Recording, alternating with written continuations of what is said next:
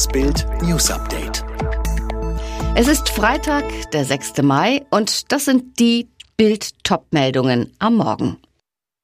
Platzsturm nach Finalsensation. Entsetzen über den Papst. Was bedeutet der Zinshammer für uns? Eintracht Frankfurt steht im Finale der Europa League. Was für ein Wahnsinn, was für Emotionen.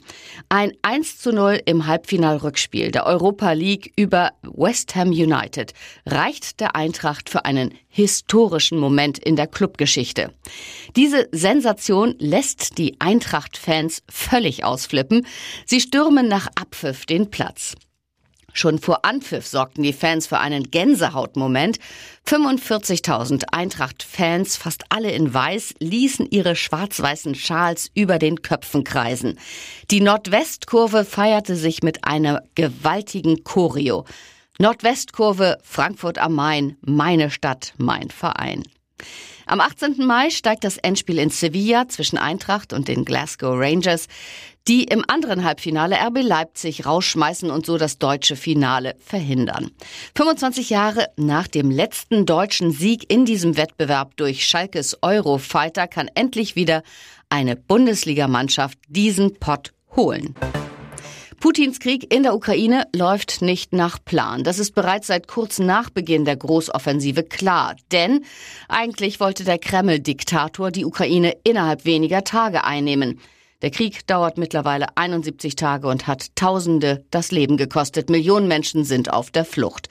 Jetzt widerspricht auch Belarus-Diktator Alexander Lukaschenko in einem Interview mit der Nachrichtenagentur AP seinem engsten Vertrauten, Kreml-Tyrann Wladimir Putin, wenn es darum geht, ob die Sonderoperation, wie Russland den Krieg in der Ukraine nennt, nach Plan verläuft. Er wisse zwar nicht genug, um sicher zu sagen, ob es nach Plan läuft, wie die Russen sagen oder wie ich es empfinde, so Lukaschenko, aber er habe das Gefühl, dass sich diese Operation in die Länge gezogen hat. In der Theologie gilt der Papst als oberste Instanz, vielen Gläubigen gar als unfehlbar. Aber gilt das auch für die Politik?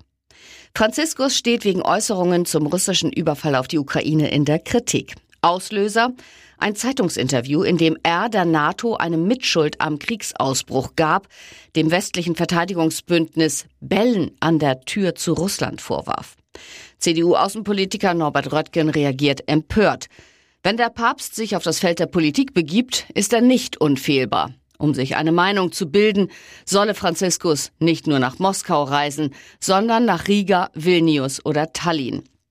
Denn die kleinen baltischen Staaten hätten Putin nie provozieren wollen, sondern suchten schlicht Schutz vor ihm. Sarkastisch reagierte die FDP-Verteidigungspolitikerin Marie-Agnes Strack-Zimmermann auf die bizarren Papstaussagen. Erst heuchelt Putin Frömmigkeit mit Kerze in der Hand in der russisch-orthodoxen Osternacht. Jetzt steht ihm auch noch der Vatikan bei. Bravo! Der liebe Gott schaut fassungslos auf die Erde, während die Menschen in der Ukraine sterben. Der Zinshammer in den USA, jetzt will auch die EZB nachziehen und endlich handeln. EZB-Direktorin Isabel Schnabel kündigt in Bild an, nach heutigem Stand gehe ich davon aus, dass wir im Juli die Zinsen erstmalig erhöhen können. Bislang hatte EZB-Präsidentin Christine Lagarde sich strikt gegen Zinserhöhungen gewehrt, trotz Monsterinflation. Dabei fordern Finanzexperten seit Monaten, den Leitzins anzuheben, um den Teuerschock aufzuhalten. Doch die EZB beließ ihn bislang stur auf 0 Prozent, während die Amerikaner handeln. Am Dienstag knallte die US-Notenbank Fed ihren Leitzins um 0,5 Prozent rauf.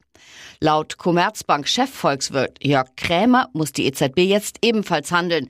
Schließlich hat nicht nur Amerika ein Inflationsproblem, sondern auch der Euroraum.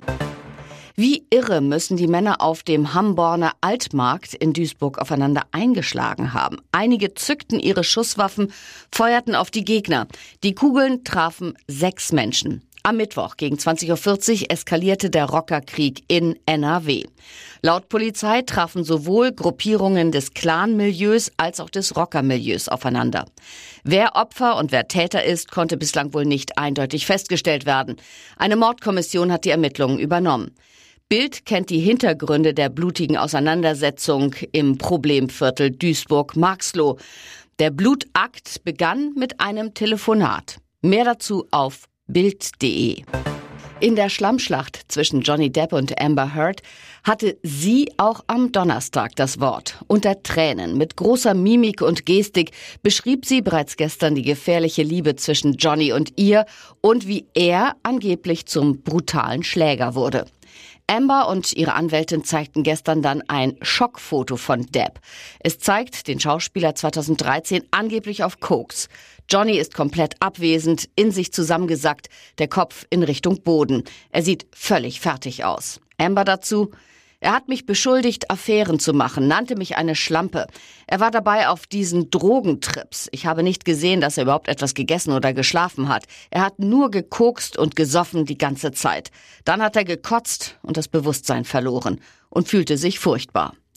Hurt schildert außerdem, dass Johnny Depp sie 2014 während eines Flugs in den Rücken getreten haben soll.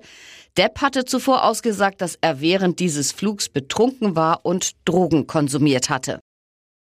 Alle weiteren News und die neuesten Entwicklungen zu den Top-Themen gibt's jetzt rund um die Uhr online auf Bild.de.